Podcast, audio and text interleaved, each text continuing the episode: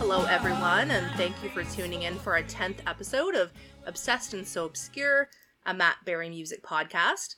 This time we're here to discuss the album Night Terrors. I'm Tara, and we have Courtney Hi. and Jesse. Hello. Now, uh, being perfectly frank with you guys, we didn't feel like there was exactly a whole lot for us to say about this album, and there aren't many interviews about it either, so we thought it was kind of a good time for me to discuss my encounter with Matt Berry, which happened two weeks ago or more now. I'm just gonna. Here we go. Kristen Schaal, she announced a couple months ago that she was gonna do a hot tub with Kristen and Kurt. They've been performing together for a very long time, but they haven't, I guess, for is it two or three years? And they've never performed in Canada. I've been a really big fan of hers since Flight of the Conchords. I, I I told my husband I was like, we have to go to Toronto to go see her. And uh, we're from we live like a little bit outside of Ottawa. So Toronto is about five hours away. And originally he was like, Ugh, like I don't think we should go. We're we were going to Boston the week after. So he was like, No, I don't think we should go. And then he found out it was just for laughs and that Craig Ferguson was also performing, and uh, we both really love Craig Ferguson, so we decided to go. So, since they're all filming What We Do in the Shadows in Toronto, we kind of thought that might Matt might be there. Craig Ferguson was performing at 7 p.m. on Saturday. Kristen was performing at 9 p.m. It was only five kilometers away, but if you know Toronto, that could take a while to get there. So we get to Craig Ferguson, and like an hour in, I'm like, we gotta go. Like I'm so, I'm so sorry. We gotta catch our Uber. We gotta go. Call the first Uber. He abandons us. So I'm starting to panic. You know. So we get the second Uber, and he's he's completely lost. So finally, the friggin' Uber gets there, and I'm just like starting to panic because it's like 8:30 or something, and I'm like, we're not gonna get there in time. So we get in the Uber and he's like, okay, well, I need your pin for your account. And I'm like, what the? I don't have a pin. So I start giving him all the all the pins it could be. So the Uber driver's like, yeah, sorry, you have to you have to leave. Like, sorry. And I was like, look, it was a $14 fare. I will give you $25 cash. You just get me to the Royal. So he did, and uh, we get out there, and there is just a huge line. It goes all the way around the block. So I'm keeping my eyes peeled for Matt Berry. Like, I don't think I'm gonna meet him. I don't think he's actually gonna be there, but like, we start going towards the entrance finally. And the guy in front of me is like oh that's matt berry. And i like was in a conversation with my husband but i heard that and i immediately like turned around. And lo and behold there he is in his all of his gloriousness standing by the entrance with a few people. So i turn to my husband and i'm just like that's matt berry. That's matt berry.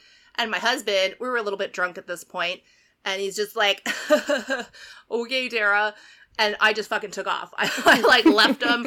so he follows me, and I see Matt, and he's wearing this like reddish orangey sweater. His And Fila just kinda, hoodie. like- he loves that Fila hoodie it was lately. really cute. I liked it. I liked it. I don't even think it's a It hoodie. looked is good. It? Isn't it just like his it's like a track jacket. Yeah, Track like a zip up jacket. Yeah. Yeah, yeah. There's definitely no hood. I will. I will say as as far as I saw. I Um, retract so I my like- hoodie statement. it has been noted. you have been overruled. stricken from the record. Thank yeah, you. exactly. So I like kind of go towards him, and I know Matt is shy. Like I don't think he really likes people approaching him, so I'm like aware of this, and I kind of like crouch down a little bit, and I'm like kind of doing this like almost like submissive like walk towards him, and I'm just like, hey, Matt. and he's just like, like looks at me and he's kind of like he's looking at me like, "Uh, really? Like I can't fucking get a minute to myself." And I'm just like, "I am such a fan of your music. I've been a fan for so long." And he just kind of like his demeanor I feel like changed a little bit. Because you mentioned the magic That might just- word. hmm Music. yeah. Yeah, so then as I'm standing there, I notice it's fucking Kyle Newacheck and it's fucking Natasha Demetriou. And I'm like, so I look at Kyle and I'm like, oh my god, hi. And then I look at Natasha and I'm like, oh my god, hi. so I tell Matt, you know, like I said, like I was like, I've been, I've been such a fan of your music, like for for many many years now. I said, you know, starting off with Garth Marenghi, you know, one track lover, which in retrospect he didn't write, but we're just gonna kind of gloss over that. and I was like, you know, opium, like I've just I've been such a fan for so long. And he was like, Oh, cool, like thanks, or you know, whatever, kind of like, yeah.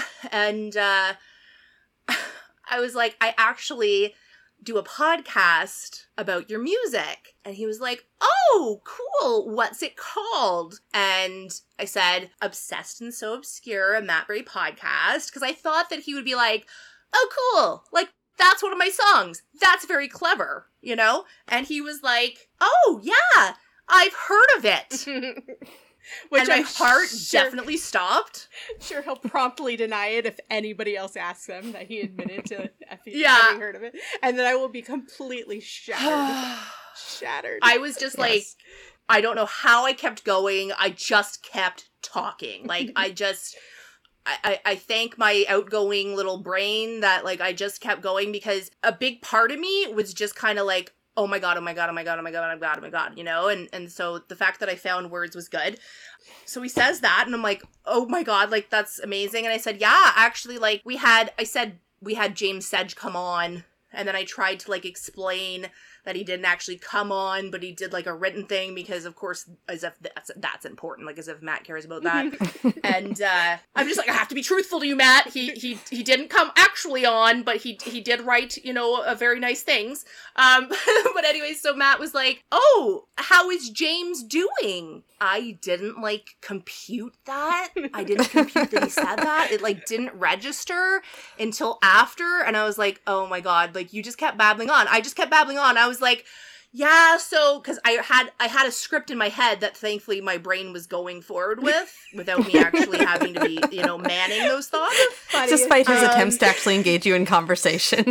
Like, i was just like hold on like, shut up, Matt. I have to get this out. i just put one finger slowly to his lips and was like shh i'm talking um so, so he said how is James doing? And I fucking continued babbling and was like, I remember I was looking right behind Kyle Newacheck and I was looking at a car across the street because I couldn't look any of them in the face, of course. um, and I was like, we would love you to come on. and and you know if you ever wanted to come on we would absolutely love that. That would be cool.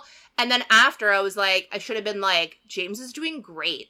Like not that i know but like i should have just been like james is so good and we're literally the best of friends.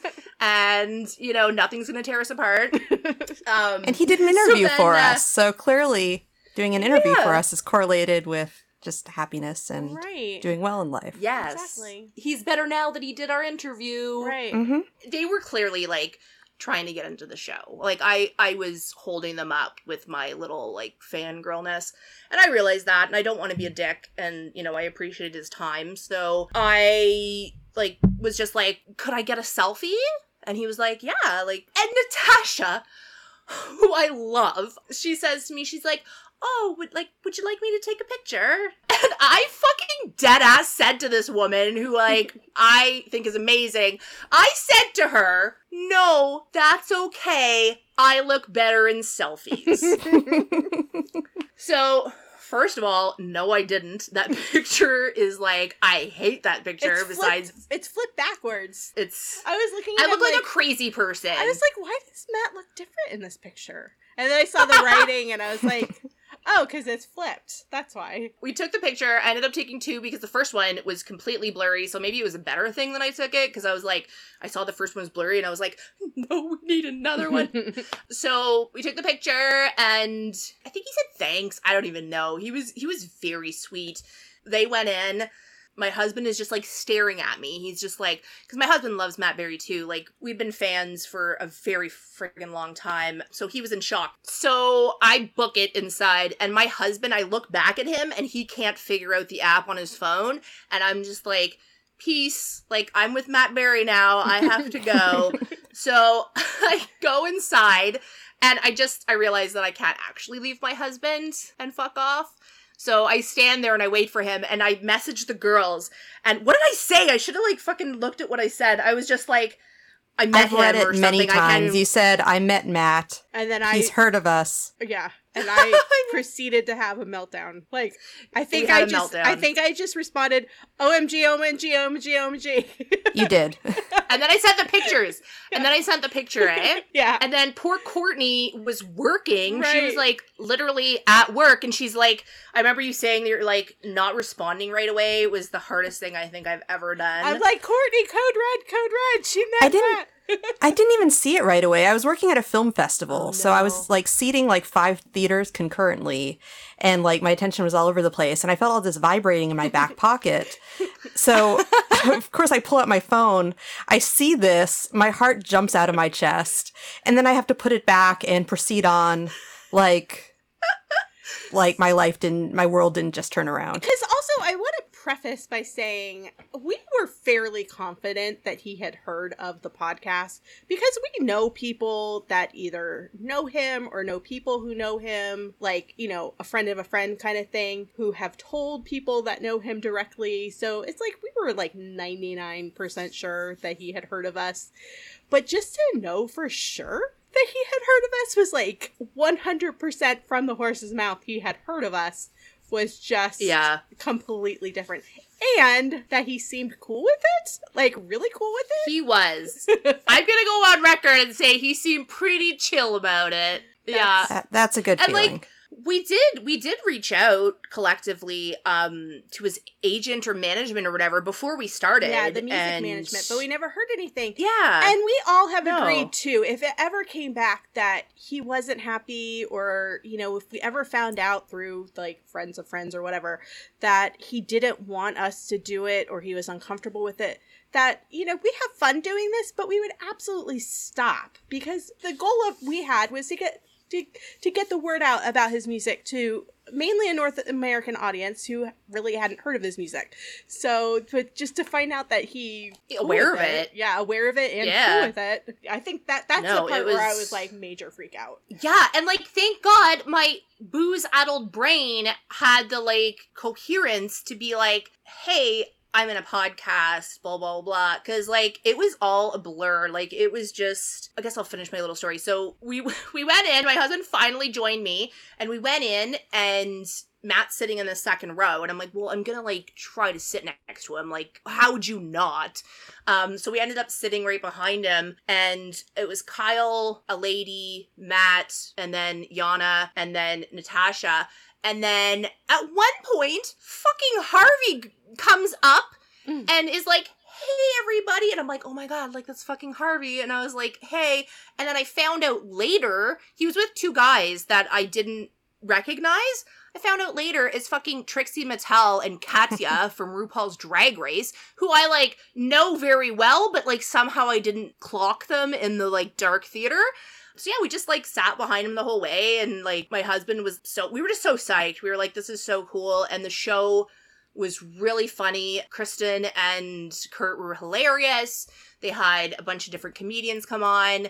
It was it was just a really good time. And then at the end of the show, my burning question for Matt is are you ever going to tour again? And that's something I really wanted to ask him. So I was like I'm going to talk to him very quickly, very briefly after and I'm just going to say, you know, do you have any plans to tour ever again? And that was like my thing. He started getting bombarded by people after the show and oh like, i'm such a big fan. I saw you in the it crowd. I'm like bitch you don't even know his music. Like get out of here. So so i didn't i didn't bother him and he ended up going backstage. Yeah it, it, it was really cool. He was very sweet. I think that's think anything else happened. Was there anything else i talked about that i've forgotten? You said you were going to fight Kyle Newacheck for him, and you made him laugh. good call girls. So one of the ushers he comes once we're sitting down and he's like anybody got room for a single? And he's pointing at matt's row and then my row. And kyle's like we have room over here. And like at the exact same second i'm like i have room over here. And uh, so the guy starts to go over there and i'm like i'll fight you for him and matt and kyle both gave kind of a little that was it it was just like a little like oh, I think it's that's- really that's weird kind of funny that there weren't assigned seats. that it was just no, general admission. neither at the craig ferguson either Yeah, you'd think we- reserve seats, Yeah. like VIP section. Yeah, that's really weird. Well, it worked out. That's awesome. Worked out Amazing. for me. Well, that disorganization better. worked out for you because it allowed you to bombard Yeah. Matt and find For out sh- that he's heard of us. Right. To know for sure Yeah. that he actually said, I mean, because he didn't have to say, oh, yeah, what's the name of it? He didn't have to ask that follow up question. He could have just been like, oh, that's cool, you know?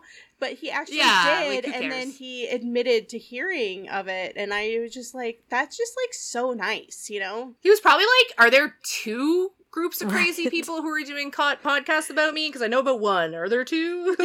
Right. He probably wanted to make sure that there wasn't another one because, as far as I know, Yeah. this is the only one. Yeah. Probably a moment So of far, intense anyway. panic for a second there. like, oh, God, what are they talking about? And now I'm just kind of like, exactly. has he actually listened? That's the Uh, only thing. there, if I you don't knew there was a podcast about you, would you not listen to that podcast? I 100% would. I couldn't. I don't stop know if myself. he cares enough. Yeah, like I don't know if I don't know. No, I think He's admitted to don't reading know. his own interviews. He has admitted that Oh, he yeah? reads his own press and reads his own reviews. Which is we Well, are. If you're watching or if you're listening to this one, Matt, I really appreciate it. You were very cool and it meant a lot to me. And thank That's you for all- admitting that's all I that you've heard of say, I us. And if anybody else asks Yeah. you, please don't say you haven't because um, I would definitely cry heavy tears. You're like Tara was lying. Like, No, I absolutely don't think that you're lying. But you know, sometimes he does that. No. Like we know that he's heard Oh, of yeah. certain things. He's like, oh, I don't know, I've never heard of it. You know, Yeah. I don't know. don't know what you're talking about. Cool guy Matt doesn't doesn't admit to things like that. doesn't watch TV It's a and hasn't heard of our though. podcast. No, exactly, exactly. Uh, Anyways, maybe one day he'll come on because I definitely asked him twice. open As the I keep telling myself, he didn't say no. he didn't say no. Yeah. exactly. So, Yeah. uh, was there any more that you wanted to say, or uh, should we? I think that was it. I think it was a very brief interaction, but I'm sure I've talked about it for 20 minutes. So It's really amazing. It's just what are the first of all, what are the odds? I mean, we knew that there was some chance of him being there because they do like to go out and support each other. Um, the cast does. yeah, But just just the fact that you were running late and you still ran into him in that way and you still were able to get out what you wanted to say, you know, despite the fact that you didn't let him speak. That's for you know, maybe for your second encounter, but like yeah. it's still really amazing. And I, I kind of feel like um, if you hadn't mentioned the podcast, Courtney and I would have gone to Canada and murdered you. We yeah, like for sure. we would have done a murder. So We're gonna talk about these eight songs. Yeah, let's talk about Night Terrors, Nocturnal Excursions in Music. This album was released in November on November 17th, 2017, and it's technically a companion piece to the Small Hours. It's completely composed of remixes and outtakes and alternate versions of tracks. Not really alternate versions, but outtakes and remixes. The One alternate version. one alternate. We'll talk about that. Uh yeah, like a. Yeah. And then the original release was limited to 500 numbered copies. Some were signed, and then it has since had a mystery silent reissue like the Small Hours did. But this one was never actually reissued by Acid Jazz, was it? No, it's still not on their website. It's still not on their website. I didn't think that it was, but I was like, maybe it was, and I just don't remember. I was actually thinking about that today. Yeah, so I've been looking for this one for forever because it was the only one that I didn't have, and I couldn't find it. And then all of a sudden, it starts popping up on eBay and Discogs. And I'm like, what the hell? No, it didn't pop up on Discogs. It popped up on eBay, but not numbered. So we knew that it wasn't one of the original batch. And I bought one, and then Courtney bought one. And I don't know, I don't know why they're doing it like that. It just doesn't make any sense. It just, Acid Jazz never made any mention of it. And I know with um, the Small Hours too, we asked, because one of our friends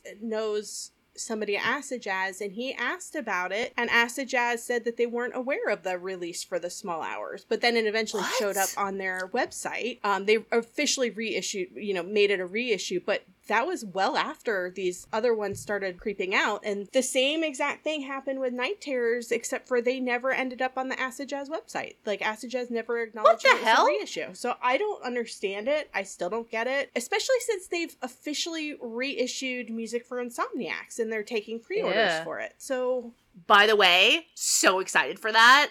I it's going right above my record player. I'm so psyched.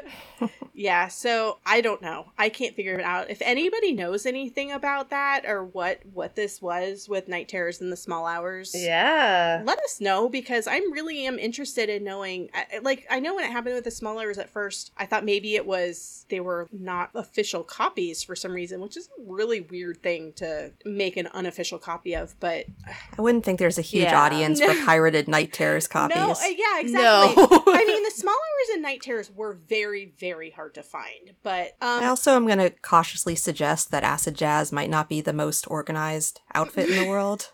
We're willing to help. We really are. I would love to help wherever Yeah. possible. Um, Holler at us. so the cover photo again is by Ben Meadows. There's also a there's there's just there's so little to this album. It's not a bifold or anything. It's just a regular sleeve front. is Black a- vinyl never came out in colored vinyl. Yeah, exactly. Black vinyl. The back gives zero information. It has the track lis- listings, and then it just says it's produced by Matt Berry, and then it underneath it just gives like the breakdown of the tracks and which ones were original, and if they weren't original, who wrote them. There's a little picture of the Small Hours cover on the bottom, and it says original versions of Night Terrors and Lord Above are taken from the LP Small Hours, and that's it. I mean, the back cover, there's a picture of. uh, We were just talking about this. It looks like maybe of somebody sticking their face in the water and screaming, which I don't know if it's Matt or it's like either water or it's smoke, but it's very obscure and, and it looks like somebody's screaming. So maybe Ben Meadows can give us more information on that if he is listening. Yeah, I was going to say the rollout of this album was similarly low key. Like, we could not find any press releases, any. This was released around Record Store Day. I don't know that it was actually on Record Store Day, but I think it was a week or so off, so it was kind of timed to coincide with Record Store Day in the UK. But it was released without a lot of fanfare. No real press releases, no interviews or articles. And it could just be that it's because it's not a full album, it's an EP. And, you know, Yeah. it's kind of just sort of reminds me of leftovers from the Small Hours recording sessions, stuff that just didn't make it onto the original album, but were still good. And then there's the remixes that came after. So it's just like extra material, which I will never say no to extra material because I really like extra material. And I think it's really interesting to hear covers also, which is really cool.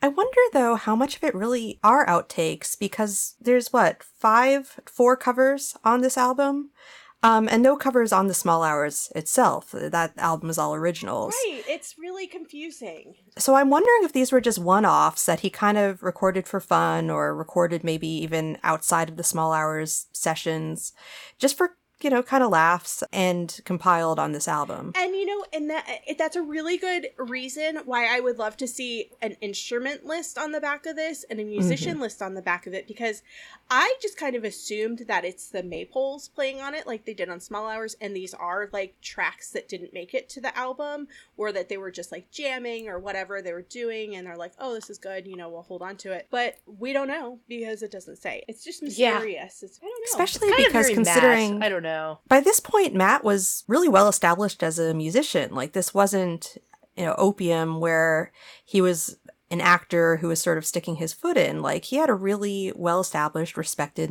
uh, musical career by this point.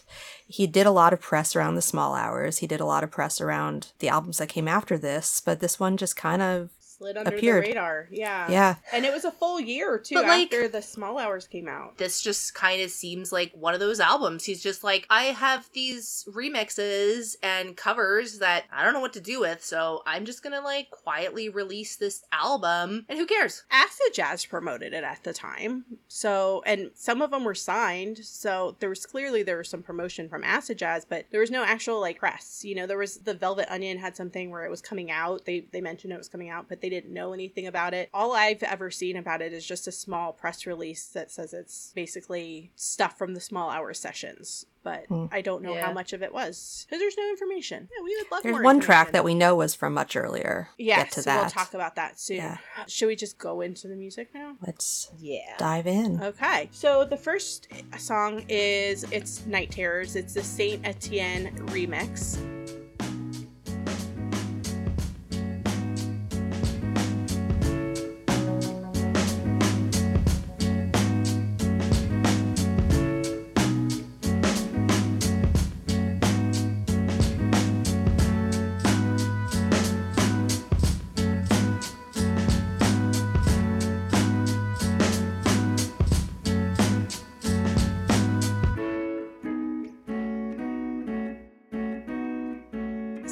Saint Piece English band. They started in the early 90s and they were kind of like a house club dance music sort of thing. Then they they seem to switch genres up a bit. They do they've had some folky albums, they've had more electronica albums. And I know Courtney, you've listened to them and you like them, right?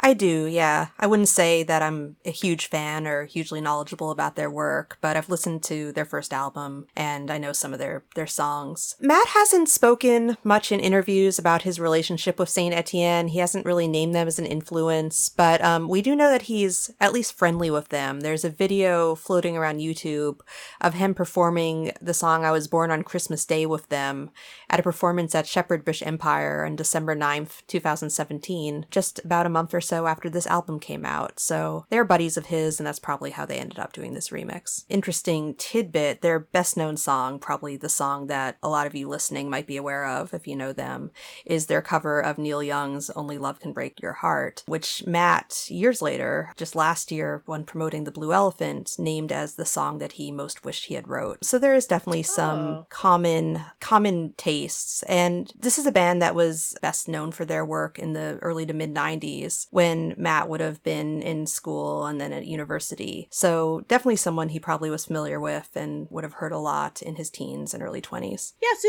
this version is it's definitely different than the original. The original is really it's just straight up jazz. It has a lot of that brass instrument sound to it that just gives it that authentic jazz sound. And this one is just a much smoother sounding, funky. I don't know, it's more like just a groove than the original. It, it removes a lot of the sound of the heavy horns and it adds in like a smoother bass line. It's definitely similar. You, you definitely hear that same melody, but it's it stands on its own really well. It's also half the length of the original, which I think is they crammed in a whole lot and to make it that much shorter. Yeah, I always heard this as kind of a trip hop interpretation. Like you said, you kind of took the words out of my mouth that it really hits a groove and just stays in that groove.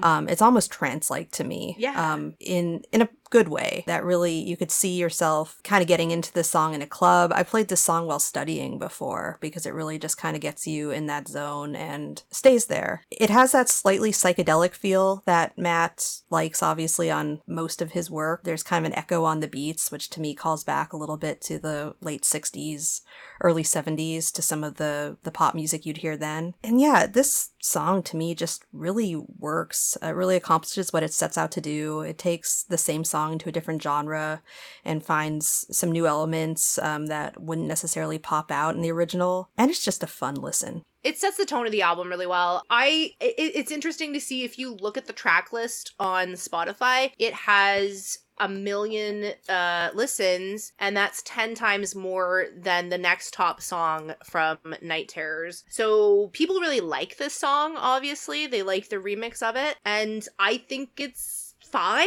I I I it's good to have on the background. I think it really goes with the next few songs as well, and they really transition well into each other. I was at a pool party over the summer, a 4th of July party, and this song came on the Spotify playlist that the host was playing in the background, and oh, I Oh, lost my oh. mind.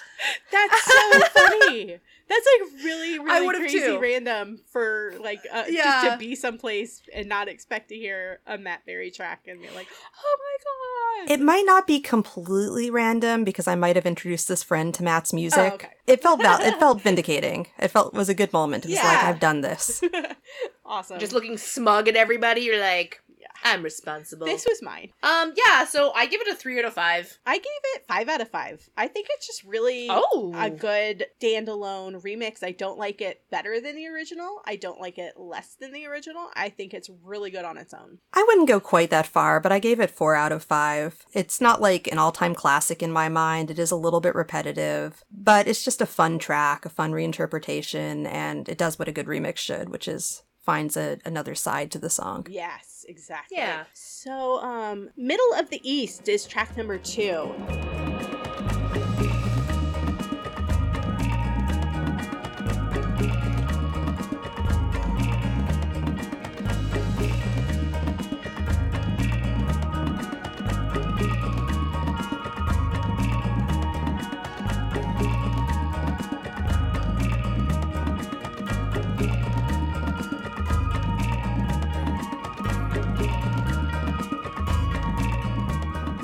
Is the only original track on the album that was original to this album specifically that uh, was written by Matt. It's not a remix. It's not a cover. It's just a new And I'm song. so stupid. I am just like the worst because I didn't fucking know that. I didn't know that until you guys said it tonight. I didn't know that Angie was a cover, and I did not know that Any Color You Like was a cover. And I had to like quickly go listen to them. And my husband's like, oh, like, yeah, this is like Pink Floyd. I'm like, what the hell? Like, do I not know anything? No. We're getting ahead of ourselves. We yeah, are. yeah, but So middle of the east. Middle of the East. yeah.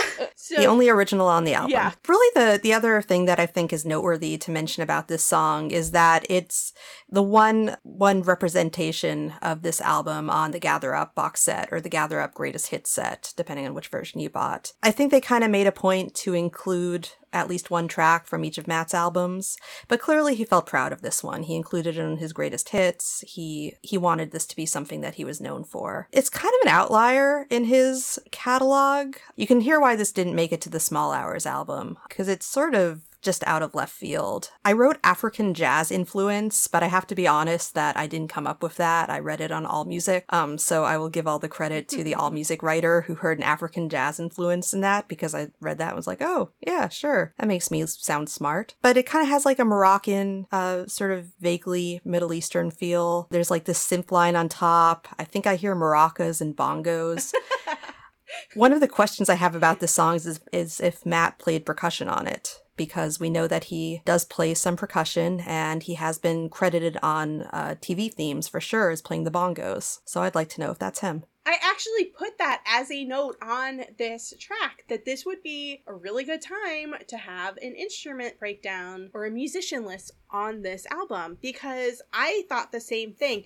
And you know, you you actually kind of took the words out of my mouth about this. I mean, the organ is the main instrument. Then there is that really cool percussion line with the bongos, with the maracas. I did the exact same thing, which is so funny. I don't know if they're maracas or if it's at that. I don't know what it's called, but it's you know the thing with the handle and it's got like the metal beads around it, and you. I know exactly it. what you're talking about. I don't know about. what it's called, but I, I don't can't either. tell if it's a maraca or if it's that. But it definitely sounds like bongos to me. And then like about three quarters of the way through the song, there's like a little break and it goes into like a little synthesizer solo and then it goes back to the main melody. But then it's got heavy synthesizers on top of it.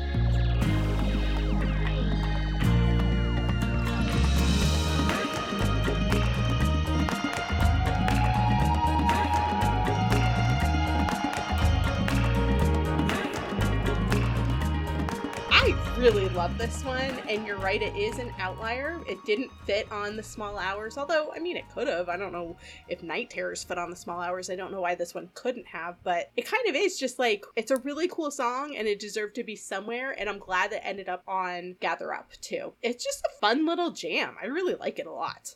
It really is a jam. Like this, I don't know how much Matt is a jam artist when he's recording. I suspect that he tends to kind of go to sessions with a very strict plan, but this does sound. This does have that loose, jammy feel, like it was just him and the other Maypoles kind of fucking around in the studio. If it was the Maypoles, because apparently we're not allowed to know that information. This song flows well from song number one. it's also not distracting. It's something good to just have on in the background. That's like all I have to say about it. Like, it's just a kind of a vibe. I don't know. It is a vibe. It makes my It ears is. every when it comes on. I just it, I perk up. I really like it. Actually, with the percussion too, the other thing I was thinking is, is it a percussion machine or Hmm. is it actual Oh. percussion? Because he he's played that before too. So So I you don't think know. it might be like an elaborate synth setting? I don't know. I really have no idea. It doesn't would totally fit. sound like it, but I mean, I guess you know we could probably ask James Sedge that question because he probably would know if he played on this or if if Matt played it or if it was a drum machine. James, if you're Let's listening, pause it. Yeah. yeah. feel free to sneak in our Let's DMs. hit him up. Yeah, let us know. It's like Um, one o'clock in the morning in the UK, and we're like, James, we need you right now. so, um, yeah, so I gave this one five stars. I think it's awesome. I really love it. It's about a 3.5 from me. It's fun. It's a little different. It's nothing that tends to get stuck in my head or that I really like take a whole lot of notice of, of when I'm playing Gather Up, but it's it's fine and I like that it exists. It totally gets stuck in my head. Oh, Stuck in yeah? my head right now. Yeah. I also gave it a 3.5. I agree completely. okay. It that's feels It's like a alright. B-side. it's, it's pretty It- good. It's not a B side Yeah. because there weren't any B sides for the small hours, but this just screams B side. It screams like sort of like you said, outlier that he wanted to be heard but didn't really have a place for. Well, I feel like this whole album is basically a B side. Yeah, yeah, Yeah, it's weird. I'd agree with that. Next is Angie, which was is a cover. It was written by Davy Graham, who is a British guitar player. He died in 2008, and he wrote Angie when he was just 19 years old. And the original version of this song is completely acoustic. It's just acoustic guitar. That's it. Nothing else. Something we discovered as we were researching Davy Graham, because none of us were really familiar of him prior to doing a little bit of research for this episode, is that Angie is actually a bit of a standard. It's a really famous composition. It seems like it's kind of um, a little bit of a benchmark for for folk guitarists to learn. It seems like its best known use, which somehow just passed all of us by, is on Simon and Garfunkel's album Sounds of Silence from 1966. And Jesse, of course, ran and picked up her copy of Sounds of Silence, and sure enough, you, it's yeah, there. You found a um. Oh, you know what else I just realized too? Woo! Because you found on the original pressing of The Sound of Silence. Because I I don't I don't have any idea. Like I know this song. I've heard it a billion times, and it just never stuck to me. That that occurred to me that it's the same song. It even has the same name, but it's spelled different. But you um, mentioned that the original pressing this is not even attributed to um, Davy Graham. It was somebody totally different. So It was they- attributed to Bert Jansch, who covered it, but didn't write it. yeah, so I had to go and run to see which version that I have, and no, mine says Angie, but it's spelled wrong. It's spelled A N G I E, written by Davy Graham. So mine has been corrected, but if you look at the front cover, it's spelled Angie A N G A N J I. Hmm. So I've got both variations of the spelling, and now I have to go back to see if I actually selected the right one on Discogs because I never noticed that before, and that's really interesting. I don't know. It seems like they screwed up on several copies, several pressings of this album. Well, they kept changing the spelling of the name at first.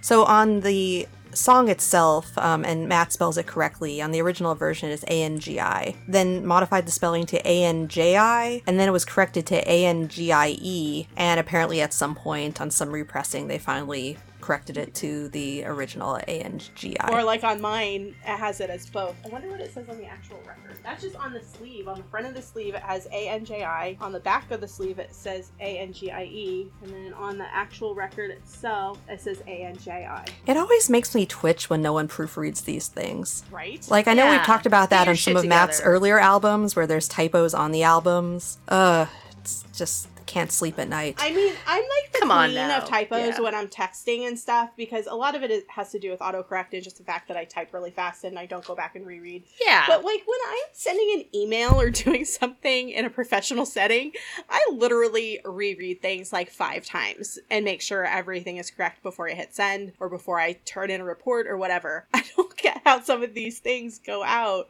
with, with You're big putting out an album, have a friend proofread it. glaring issues. It's so weird. I either love covers or I hate covers. And I love them when they stay 100% true to the original. You know, obviously add your own flavor to it, but don't go half assed, Don't- you know? Don't Yeah. fuck it like up. either Yeah. keep it true to the original uh, or make it completely different you know just really take it and make it your own. And I, I hate covers that just fall in the middle. And this one is just really good because it took this really simple classic acoustic song and transformed it into something that very much has his signature on it. He stuck to that uh, melody and then he just verified it. He added organs and synths and percussion and it's fantastic and i really love it. Damn it, Jesse, you literally took the words out of Damn my it. mouth. I keep doing that I we never agree on music. What is happening? I don't know. We haven't given anything the same star ratings. I literally wrote gives a simple guitar piece the Matt Berry treatment. Almost exactly what Jesse, we can't let you speak first. That's Um, so funny. But you just did that. Everybody's like, Courtney just copies Jesse. No, because she just did Mhm. that on Middle of the East. You were talking about the bongos and possibly maracas, and I said, "There's bongos and maybe some maracas." Great minds. So you guys are funny. both really good. Yeah, you're good at this. That's hilarious. So are you. Yes, you are. no, so listen, listen to what I wrote about this song because full fucking disclosure, I had no idea it was a cover. They like we we have like a little brief chat before we do this, and they were like, "Yeah, every song but one is a cover or remix," and I'm like, "What?" so I had to like go listen to the song, and I was like, first of all, no offense to Davy Graham, but I really prefer Matt's version. But this is this is what I wrote. This is what I wrote. This is all I wrote. So you can compare to like their very in-depth professional sounding oh like reviews. And this is what i said. I really enjoy this song! Exclamation mark. And it has no lyrics! Exclamation mark. That's a big deal for me I don't know if you've realized this about me yet, but I'm a really good bullshitter. I can bullshit about anything. I'm kind of like Colin Robinson when it comes to that. Or I guess Mark Proksch playing Colin Robinson. I'll talk about a subject Yeah. for hours and not know anything about it. Just I love to read music well criticism. I have since I was a teen, so I just regurgitate bullshit that I've read. Works. Like I guys wrote that makes me feel a lot better maximalist production. I don't know what the fuck that means. I coined that phrase verified. He verified it. Verified it.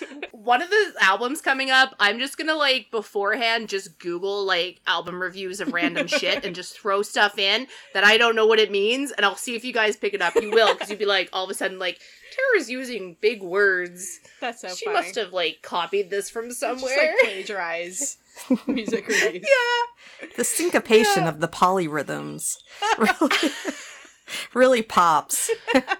The treble and the bass and the something like i just start throwing in words. I don't know if that means what you think that it means. no clearly not i don't know shit i don't know That's shit so funny. I really like this version though. Like it's awesome. Like I gave it a five out of five. I I've always really liked this this song. And again, it has no lyrics. This is a big deal for me, guys. Well, it's very, very short. It's That not as well, like, I guess. Is it even that long? I didn't even think it was that long. I feel like it's like five minutes, but maybe I'm making that up. I thought it was like three and change. I had no idea. Oh, okay. Oh, Yeah, I'll two check. minutes and forty-eight seconds. I thought it was very short. It does have a little bit more like there epic feel. Oh. Maximalist, one might say. Maximalist. It really says.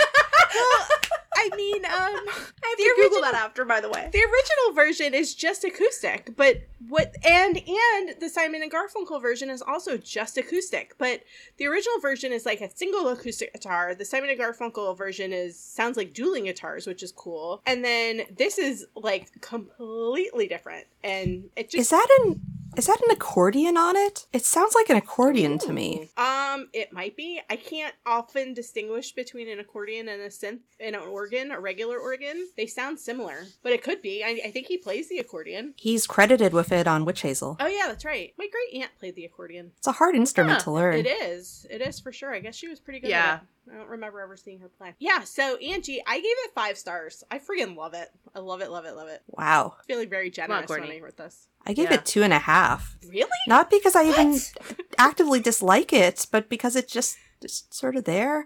I so now that I've outed myself of having as having notes that I work from, I will say that I wrote in my notes similar to a lot of songs on this EP, walks the line between groovy and boring. They have a similar tempo. They just sound like they go together. They sound like sister songs almost. They do. But I really like both of them. They flow together really well. They do, The first yeah. three songs I find just just flow really really well, and then you get into uh, Lord Above. Matt Berry meets Thomas Walsh, and you're like, whoa, what the fuck?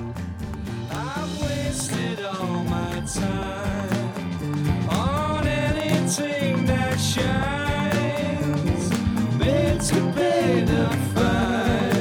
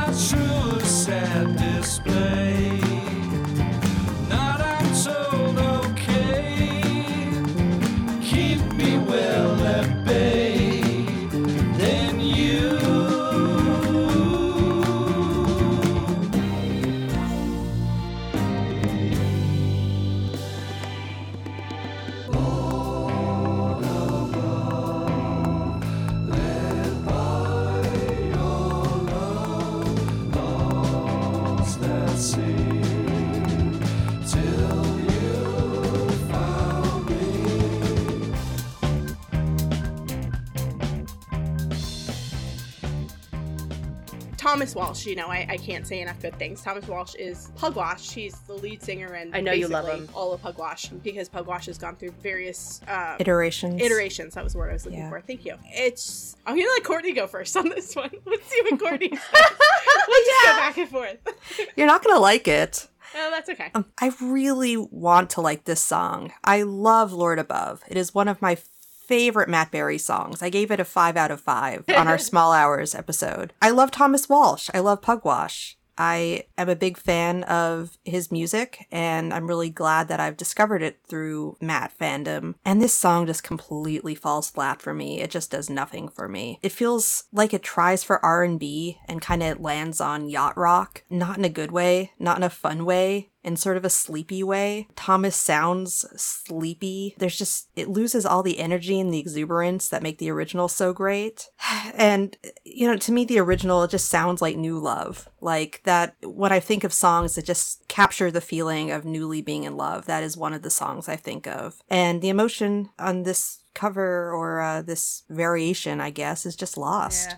I don't think you're wrong at all. I think you're. I think what you said is spot on. But it, the original version is very, very upbeat. It's very poppy, and the remix is, or not the remix, the cover. It's a lot more subdued and it's kind of heavier. Like they made it. They took it a, a turned away from that upbeat poppiness and made it a much darker song. And I think that Thomas Walsh and Matt really harmonize very well on the chorus. Chorus is a little different. It's kind of a little in the background. I don't know. It definitely is not something that we're I'm used to hearing that or anybody is used to hearing from Matt. But I think they do harmonize well. And one of the reasons why I think that this works as a cover is like what I said before. This doesn't necessarily stay true to the cover. It like it does enough to make it different that it's not just like a bland cover. It, it changed the tempo, it changed the feel of the song, and I really like it. And my mood always determines which one I like better because Lord Above is not one of my favorite songs on the small hours. I like it, but I don't love it. And it depends on my mood whether I like that one more or I like this one more. I go back and forth because I do, I really like both of them and they do sound different. It just depends on my mood. And I get that yacht rock thing too. I love yacht rock.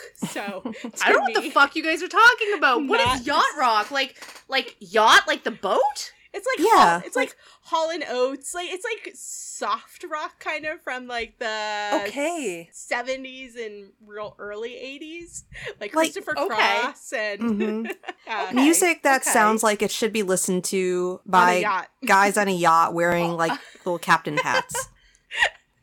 It's like and they have the little sweaters crossed in front of their like neck. exactly, exactly. shoulders. officially one of my favorite genre- genres of music because I'm a huge Oh yeah, yeah like I can't get enough of it I like have that there's an actual yacht rock station on Sirius XM and Of course I there is. can't get it in my car anymore and it makes me so mad like they oh my changed god, the you guys numbers teach me so many and things. my numbers only go up so high in the car because my car is like 10 years old so I can't get it now and I'm Oh. like oh so I have to like I so I just keep it on the classic vinyl channel which is you know a little bit edgier than yacht rock I'll do Per- it. Okay, so you guys want to know what I said about this? I want to hear So- what you go ahead. Wikipedia Say that over again. about yacht no, rock. yeah, exactly.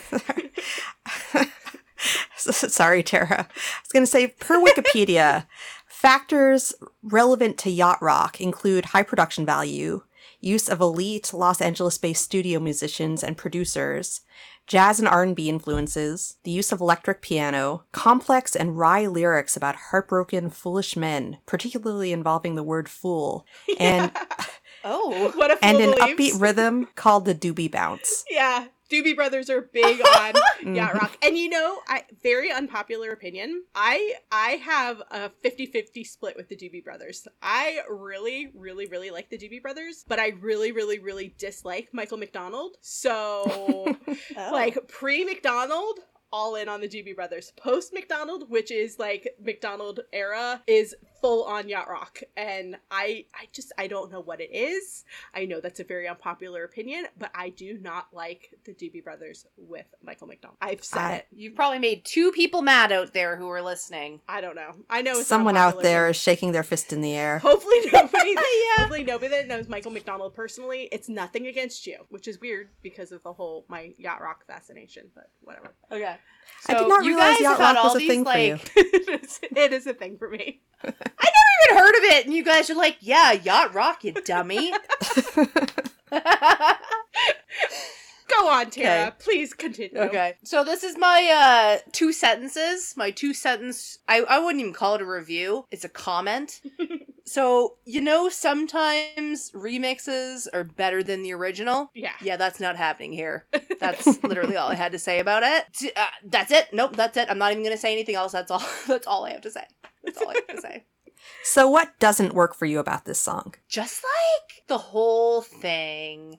Just it's it's unpleasant. It's unpleasant to listen to. Like there are some parts like again i've been listening to this album a lot over the past week or two and sometimes i'm like oh like this this little part here is okay. And then like something kicks in and i'm just like why did they do this? Why did they even remix it? It definitely didn't need a remix. I don't know. I just I don't dig it. And I, I, I kind of felt bad saying anything about it because, like, I know Jesse, like, really loves Thomas Walsh. And I'm not against Thomas Walsh, okay? Just Well, this to- isn't, just like, friggin- This isn't typical of his music. And I mean, I guess you No. could kind of say the same thing as why does anybody do a cover of anything? And I guess it's just to add your own flair to it. I kind of think that this was a collaboration between the two of them. I sort of think that it was something that they both decided they wanted to take it in a different direction and work on it together. And I think that's the reason why it says Matt Berry meets Thomas Walsh too. Yeah. like this is the first like, time let's be weird. together. Yeah, I, I I think it's cool. I- It's just sort of like experimental and different. And I mean, results may vary, obviously, but I it- respect that. And that's Yeah. the thing, too, is like, I respect doing something different. I may not like it. I like the idea of trying to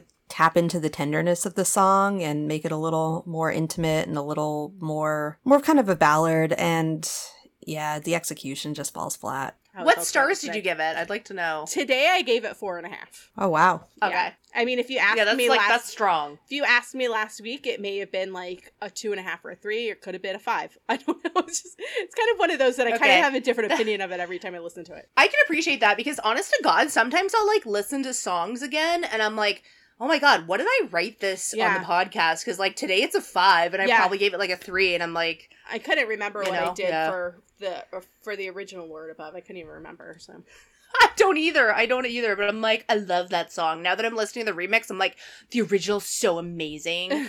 um, yeah, I I give it a two out of five. I don't care for it very much. And I'll give it a 1.5 out of 5. oh god, okay. It really falls we don't for love me. it. But you really, Yes. really, really like the original one. So I do. I get it. That makes sense. So the next song is Any Color You Like. And uh, I'm not shy or ashamed to admit when I'm wrong or off base. And this was one of the songs that I just wrote that, like, this is a charming little song. Like, I really like it. And I always thought this was just a Matt original. And the girls, when again, when they mentioned that this album was full of covers and remixes, they're like, yeah, no, like, that's a Pink Floyd song. And so I ran out and I, I listened to that and uh, I was like, no, like I, I know the Pink Floyd song, like I've heard it before. I just somehow never pieced it together. And I was listening to it with my husband and he was like, yeah, like that's that's the Pink Floyd song. And I was like, how come you never told me? He's like, I don't know, I just thought you realized it. Kind of like, hey, you dummy.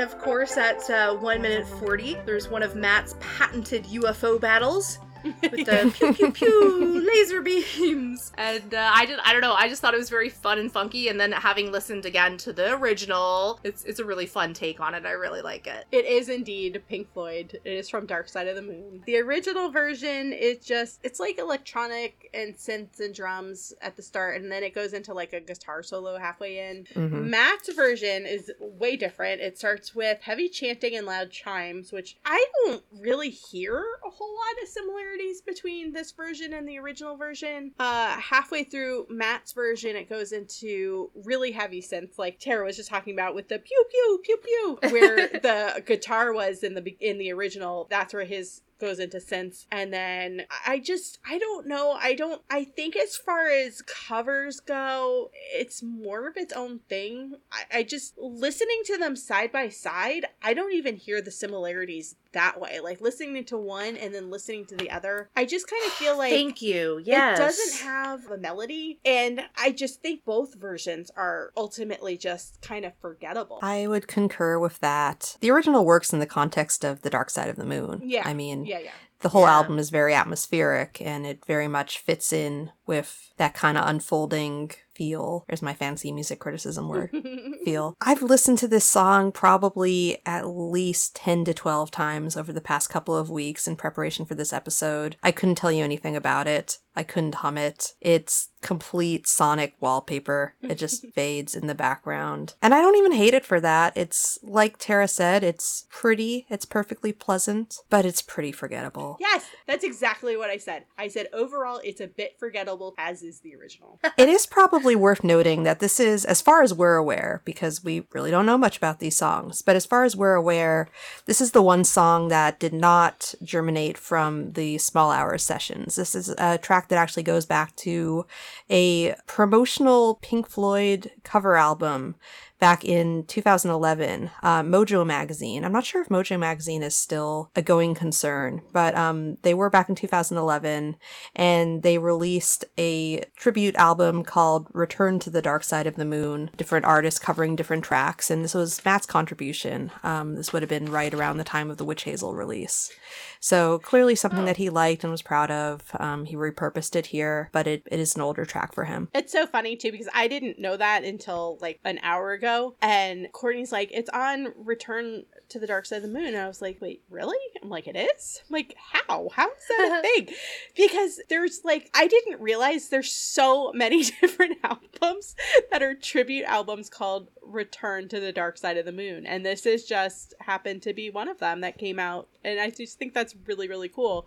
But I was like, wait, what? She's like, yeah, it's on Discogs. I'm like, but it's not on Spotify. I don't get it. so just a Mojo magazine exclusive. Yeah, we, it was a Yeah. It went on far too long with us just getting increasingly frustrated at each other. Because I'm like, no, it's a tribute album.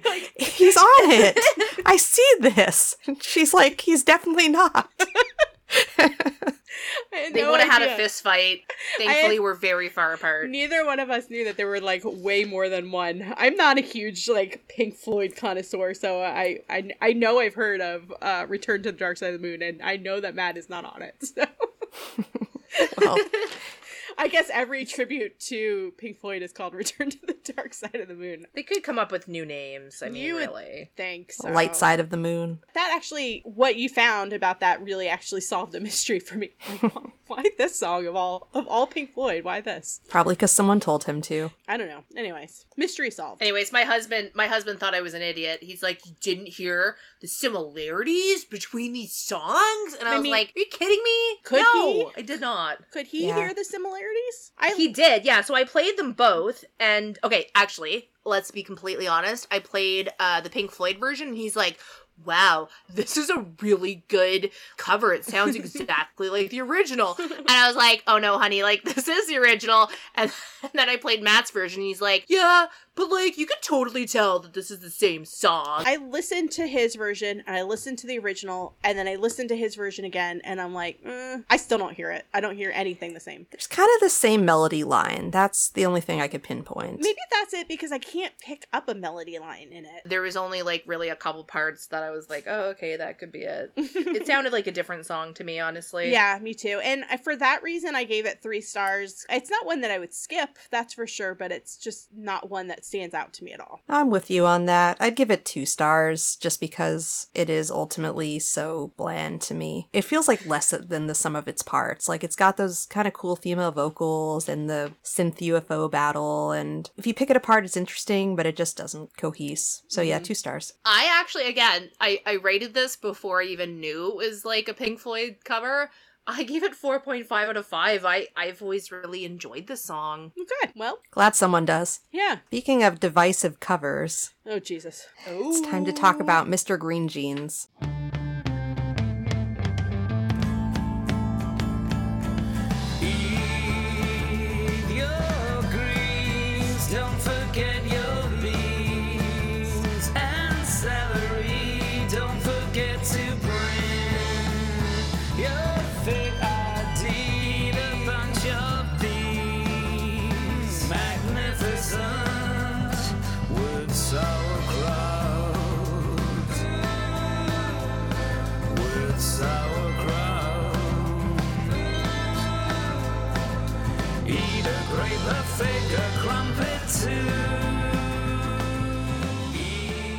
This song grew on me a lot over the course of listening to this album, prepping for this episode. I'd heard it before, obviously. I'd never really been a fan. Um, I thought it was sort of an embarrassment that he even tackled this song and recorded it the way he did. And fast forward, like I said, at least 10 to 12 listens, probably more, over the past few weeks, and Stockholm Syndrome has set in.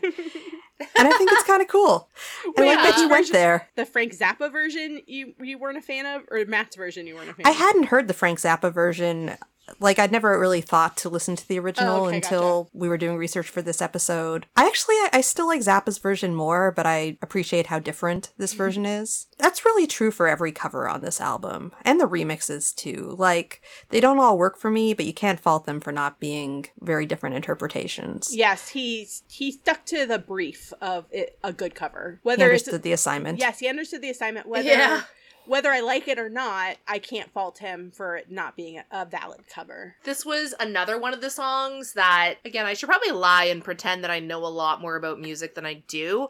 But I didn't realize this was a cover until a couple weeks ago when we were talking about it, and you guys were like, "Yeah, no, this is a Frank Zappa song," and I was like, "Whoa, that makes a lot of sense." because I was just when I heard this song, I was like, "This is zany." Even like for Matt, like the lyrics are just so like, "Whoa!" Like it, it, it didn't make sense to me as being from Matt, and I was just I liked the song, but it didn't make any sense. I think that it's better than the original, and I've listened to the original quite a lot after hearing this. I love the wacky lyrics. Again, I know he didn't come up with them, but I really liked it. And then, of course, I was Googling it, and Mr. Green Jeans, spelled like jeans, like the actual pants, was a character from Captain Kangaroo. I Really? don't know if anybody. Yeah, anybody. he was. Yeah. But this isn't jeans like the J E A N S. It's G E N E S. But it's a reference. Which it's I probably a reference. I have no idea. Yeah. I as- I assume because Captain Kangaroo was in the 60s, early 70s, was it not? Yeah, there's like the early 60s to the mid to late 70s. I remember watching it when I was a kid, but I probably watched reruns of it because I know my mom watched it when she was a kid, and my mom was like born in the 50s. So So you want to know how I know about Captain Kangaroo because it's from that song where he's like uh oh, what's the song? Sitting around Flowers on the Wall? Oh my uh-huh. Yeah, Flowers on the Yeah. Wall. That's like one of my favorite songs. And he talked about Captain Kangaroo, so I ended up researching it a while back, like years and years ago. And uh, my mom was like, "Yeah, Captain Kangaroo," and I was like, "I don't know who that is, but I know because of the St- Statler brothers. Who is it? I, I don't Statler know, Brothers, but- yeah. yeah. I like that Yeah, song because it was on the Pulp Fiction soundtrack. hmm Oh, it's the best Like, song. I listen to that of my song. My, husband and I jam to that a lot. Yeah, so I don't know. The original version of this is really kind of slow and ominous sounding, and Matt's version is real upbeat and much happier sounding. But in Yeah. general, it's just super nonsensical, and I usually just skip it because I really, really dislike it. Oh yeah? But I do agree that I think Matt's version is much better than the original, but I still don't like it. Am I insane for thinking that Matt's version sounds kind of sexy? Like he sounds sexy singing about food. He not like oh he's hot and I think he's sexy. Like he sounds like he is trying to seduce you by talking about sauerkraut. No, he's using song his "come is- fuck me" lyrics and sound. Yeah, About Yeah. sauerkraut. And Come hither voice. Eating your greens makes no freaking Eat your sense. greens, and your shoes and your socks and the box And the that truck they came in That and the brought truck them that in. brought them. Yeah. What? At least he doesn't sing garbage truck lyrics. like Frank Zappa does in the original. I don't, I don't even think I got that. I don't far the remember that. No, I don't remember that. I don't that. remember that either. I just I don't know. No, know. but I I thought the lyrics were like amazing in that like I really like just like nonsensical bullshit. So I really into it when I was first hearing it, and then when I found out it was a Frank Zappa song, I was like, oh, that makes sense. But like I kind of wanted Matt to come up with something like absolutely insane like that. I'm really glad that he didn't. Really glad that this was not coming out of his head. But And um, I I'm glad he didn't and I kind of love that he went there cuz I can explain. Because he I'm sure intentionally does not integrate a lot of humor into his music, right? He Right. seems very conscious of that division and what he's better known for in the public eye and very intentionally makes sure that his music is not that, which I totally get and I totally respect. But he is a very funny guy. Like clearly that's a, a huge strength he brings. And I love that he just leaned into that. Like, you know, when we talked about opium, opium is funny in a lot of ways, but it kind of plays it straight. Like it's not winking yeah, at you. Yeah, yeah. And this is totally winking at you. Kind of agree because the original song is just ridiculous in a way that it just makes no sense. Not that it's like funny, but his version, I think, because he made it more upbeat and happy, it is kind of funny. It doesn't make it And also sexy. somehow sexy. I'm not saying this is like the song I go to at the end of a hard day. It's just No, but once you said that, I was like, yeah, It's not in your No. highlight reel. I agree. it's not Not the, the, the soundtrack to your highlight reel. when I'm lying on my deathbed and the doctor says you've got an hour left. What do you want to play? It's not going to be Mr. Green Genes. Ah, man, disappointing. But but I don't feel like I've lost time listening to it. Okay, that's good. How many stars do you give it? I'm going to give it 4 stars. Four. Yes, Wow. me too. I gave it four stars. Holy You know what? 4.25. Yeah, fuck you, Jesse. That's so funny. I gave it two stars. Although I think I gave it two stars just because I think Matt's version is better than the original, and good for him. and this is why we're a good team because it's always like one or two of us like really like something, and somebody else is like, "This is garbage." Generally, Garbage. do not agree on anything. If you average our ratings together, they always come out And, to 3 know, stars. It's so funny too because even songs Yeah. that where Courtney and I will have like the same comments about it, and I'll give it like a five, and she'll be like, "Eh, it's like a three, even though we had the exact same comments about it. I think that's so funny. And what's bizarre about that is we like a lot of the same music. Like beyond just Matt, we talk about music and we like a lot of the same stuff. I know. And yet, We don't agree. and yet. All right. So I suspect that the heated emotions will continue on to Hey Little Girl. This Oh, is no. a cover of an Australian band called Icehouse. Jesse, do you want to tell us a little bit about Icehouse? Um, sure. Icehouse is an Australian band, as you mentioned. They were formed in 1977. They are mostly new wave and synth pop, and this particular song was written by Iva Davies. When everything goes wrong, sometimes it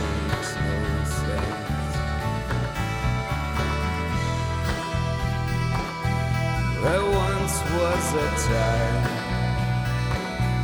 I should have known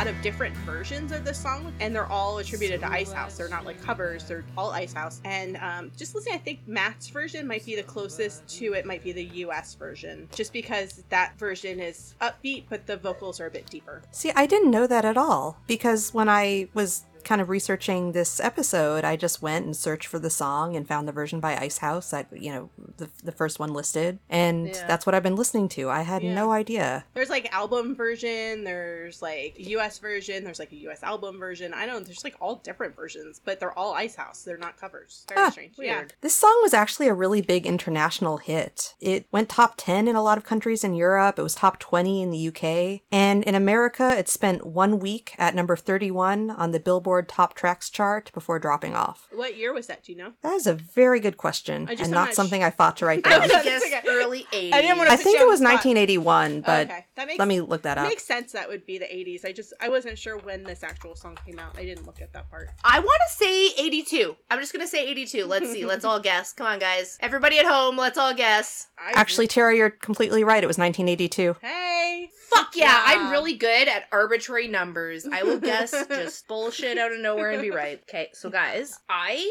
love this song. This is by far the best song on the album. It's amazing. I listen to this all the time. It's just on my like top liked songs on Spotify and I did not realize it was a cover. I knew, I knew like in the back of my head I was like this reminds me of something but I could never place it. So I'm like it must just be that this is such an amazing song that I just think it reminds me of something. And then once I heard it I was like, "Oh yeah, like yeah, no, that's that's the song I've been, you know, thinking of in my head." Matt's version is just such a big improvement on the original and he absolutely kills it. I just it's it's fantastic. I don't know how anybody could say anything bad about this song. Take it from there, girls.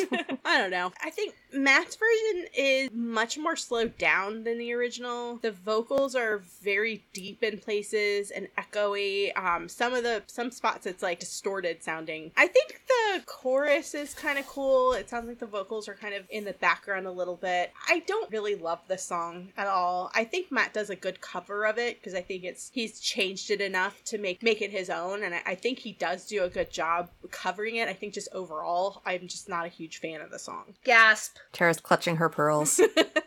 I am.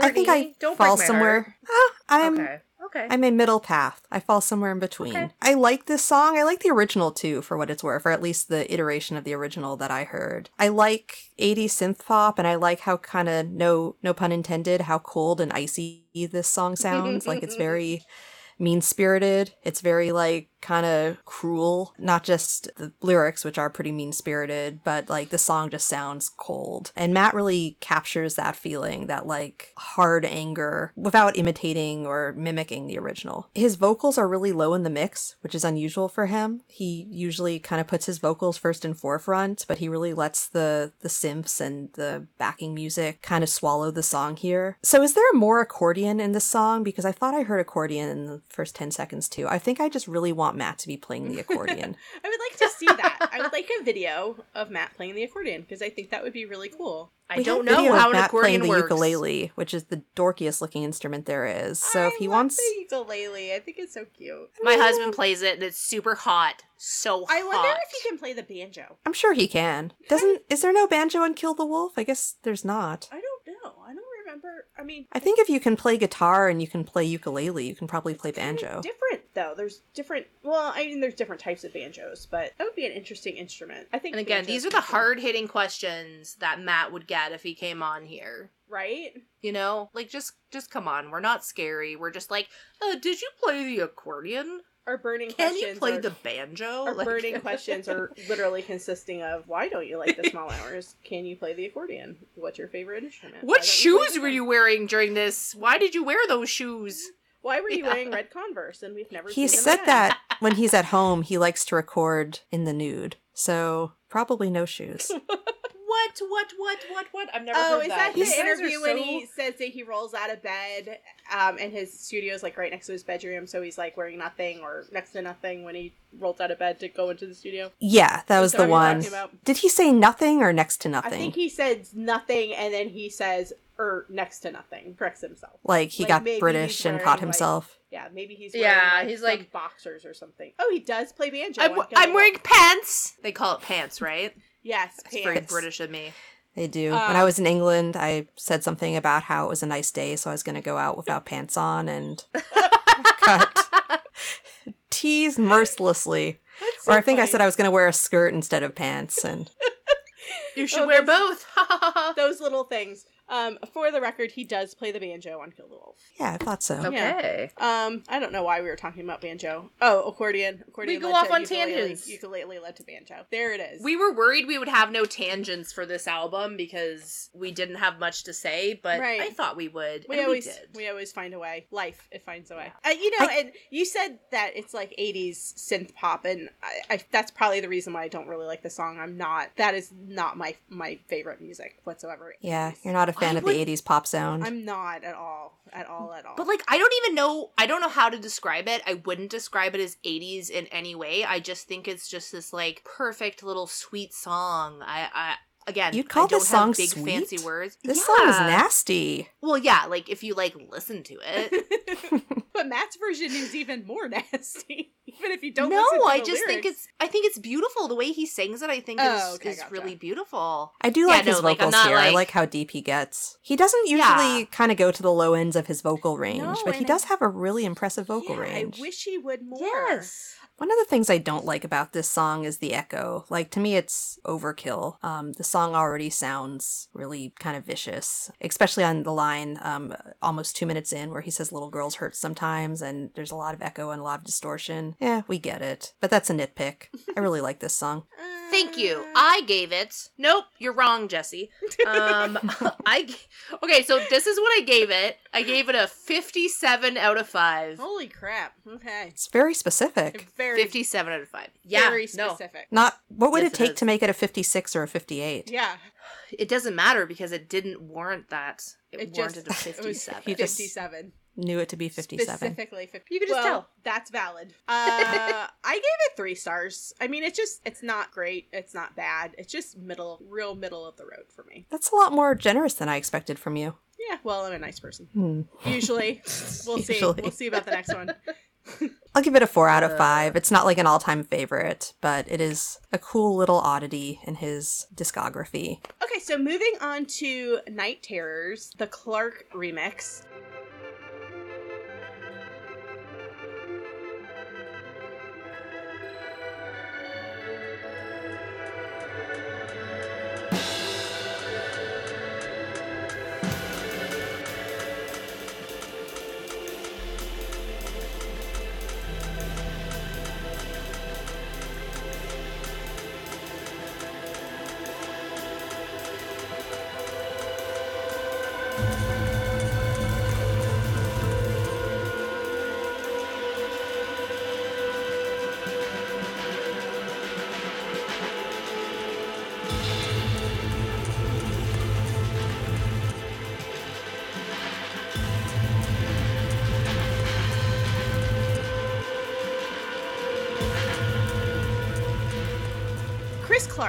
Is a British electronic musician and composer. He most recently composed the score for Lisey's Story on Apple TV Plus, which is based on a novel by Stephen King. And I don't know if you've seen it, it was so good. And the music was so atmospheric and beautiful. I'm a really big fan of Stephen King, but his movies don't usually do it. But he was involved. I think he wrote the teleplay for this one too. It's really good. If you have Apple TV Plus, it stars um, Julianne Moore. I remember when I was watching and I'm like, oh, I'm like, I wonder if that's the same Clark that did this remix that Matt's a fan of. But I'm like, this sounds really different. It, yeah, it's the same Clark, and I thought that was really cool. And it wasn't a book that I was familiar with. Like I, I have read so many of Stephen King's books. The first like adult book that I read was It when I was in sixth grade. It's not a book for kids, and I think my parents were just like really happy that I was reading. So they're like, whatever, that's fine. Plus, Stephen King is like one of my neighbors because he's a snowbird and he lives in Sarasota for half the year. And one day I'll get to meet him and tell him I'm a huge fan.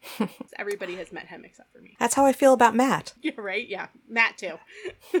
Yeah, Matt has been very vocally a fan of Clark's for years now. He initially kind of mentioned Clark. The first time I saw it was on the AM/PM playlist he did for Spotify. I can't find an exact date on this, but I believe it was around 2016, maybe early 2017. It was shortly after the BAFTA win. He has recommended in multiple interviews uh, Clark's song Future Daniel, and actually just last year in an article where he listed his favorite songs for the Line of Best Fit website, he said of Clark, We've worked together and he's recorded some drums in my studio. He has an amazing approach. He just wants to do things differently, and I've always been drawn to that. On the AM/PM playlist, which we'll link to you. It's um, the whole playlist is well worth a listen, and I've discovered some really fantastic music from from that. But he suggests "Future Daniel" as one of his songs, and he says Clark's someone who I became aware of kind of late. I mean, he's been around a while, and I was stupid and not kind of realized it. But it isn't really the kind of thing, you know, that I'd have thought I'd be listening to. But it's just so well put together, and there's like a bunch of ideas in every one minute of stuff that he does that you just can't help but keep kind of listening to see what's going on, what's going to happen next. And it is dance to an extent, but you know, there's a lot more going on than that, and that's why I find it interesting. But it wouldn't be the kind of thing that I would normally say listen to. So I like that, the fact, you know, that at the age of like 40, I've got into this. Which is good, I guess. He uh, has even spoken in other interviews about his fandom, I guess, his uh, admiration for what Clark does. And so it's not really a big surprise that Clark was, I'm assuming, invited onto this album to do a remix. The remix itself is controversial. to say the least. It's controversial. It's just a headache. I don't know what this is supposed to be. It doesn't sound like the original Night Terrors at all. And I skip it 100% of the time. As soon as I hear that opening, what sounds like a malfunctioning pinball machine, I'm just like, skip. I'll confess that prior to diving into this album for the episode that you're listening to, I'd probably listened to this like maybe two or three times all the way through. I mean, it Yeah. either I just wouldn't play it or if I was listening to the full Night Terrors, it would be a skip. But I forced myself to sit through. I even listened with headphones on intently and took timestamps of every change or variation in the music because it is a pretty droning, repetitive piece of music. And I sort of land on this one the same place that I land on Mr. Green Genes. It's not necessarily my jam, it's not something I'll seek out. I appreciate that it exists. Just because it is such a different interpretation, it's really a deconstruction of this song. You do not listen to this song. You should see the look on Jesse's face right now. Just utter recoiling disgust. Sorry, was I saying that out loud? Like my face? Was my face? You might as well have been, face, Jesse. yeah. No, it it's so different than the original and it's so broken down to its elements and I don't know, the just kind of straight up like music nerd in me thinks that's kind of cool. Even if this isn't really something that I would actively choose to listen to in really any other context. I don't. Yeah. I just don't get it. I feel almost offended that it exists in a way. Yeah. I mean, I guess in the most literal sense of the word, it could be night terrors, actual night terrors. It sounds like nightmares, and apparently Matt is into that kind of music, being that he likes cluster. But that, I think it, that's what this reminds me of more than what it reminds me of as the original track. The only recognizable element that I could really even identify at all was around 15 seconds you hear the drums, which are pretty recognizable. And then for the rest of the song, there's little bits and pieces that fade in and out, but it's all very brief. Is it worse than the Saint Etienne remix? Yes. Yes, it is.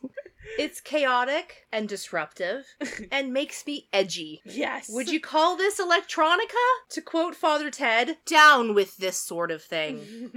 It's like this Clark fellow was given a track and was told, do whatever you can to make this pretty good track absolutely terrible and unlistenable. I know that Matt is very into Clark, but I just don't get it. I don't understand why this was put on an album for people to listen to. It's like the musical equivalent of one of those paintings that just consists of a white canvas. Like, do you enjoy it? Like the Not Guggenheim. really. yeah. Do you get what it's doing? Yeah, sure, on an intellectual level. I went to the Guggenheim Museum in New York when I was a teenager. And I mean, if you like architecture, that building is freaking amazing. But we went, and I don't remember what the exhibit was exactly at the time. It was some sort of modern art installation. And I had a really hard time recognizing what exactly was part of the exhibit and what was just there as part of the building. I think one of the exhibits was like a hanger. I'm like, just a hanger, just nothing else. I'm like, what hell is this? A clothes hanger or Yeah, like an a airplane No, hanger? no, no, no, a clothes hanger. It was just a clothes hanger hanging on the wall. There was nothing else to it at all. And I'm like, is this is this part of the installation or is this is this like art? I didn't get it. now that you mentioned the modern art thing, it's really what led me right back to that moment. Is this is something I could definitely have, have imagined hearing walking through the Guggenheim, looking.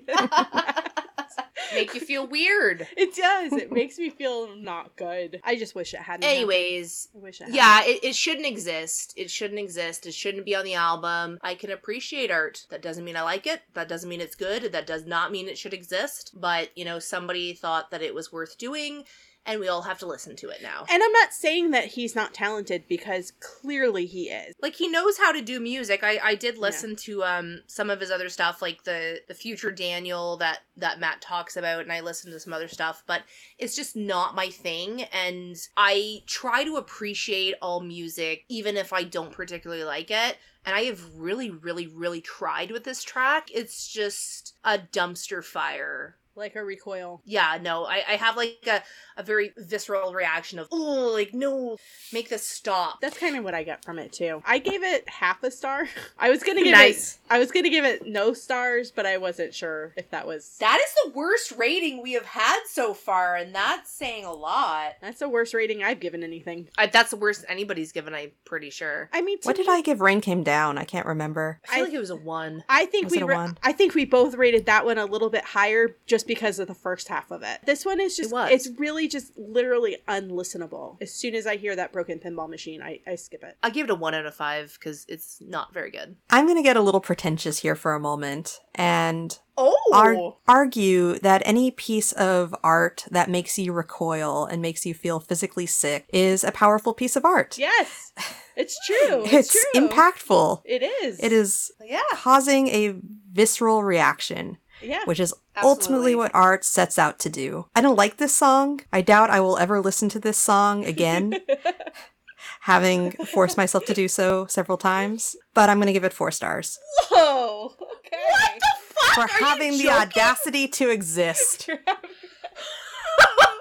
That's so funny. Oh my gosh. I thought you were gonna give it a two, and I was like, applaud. Like, I, I get what you're saying, but that is insanity. What you just said That right is there. so funny. Okay. All right. All right. Because you gave like woman a like two point five or three out of five, and you gave this garbage fire. Totally a, A different four. song. This one has the audacity to exist. That one she just wants to go away completely. That's, That's a very interesting review, though. Like, if if you were to write a review and you're like, I hate it, it's terrible, but I love that it has the audacity to exist. Four out of five. I don't like it, but I can respect it. There you go. it's not the direction I thought you were headed in. I would love to hear from anybody who like genuinely enjoys that song. So please let us know because like Courtney's just giving it. I'm gonna call it like a a pity. A pity of four. Four out of five. Yeah. yeah. I don't That's pity this her song. I fear this song. Oh, okay. That's fair. It's a fair. respectful four. You know who does like this remix? Matt Berry. If Matt Berry wants to come on our, our podcast and talk about why he likes this remix, Does he though? Does he like it, or was he obligated to put it on the record?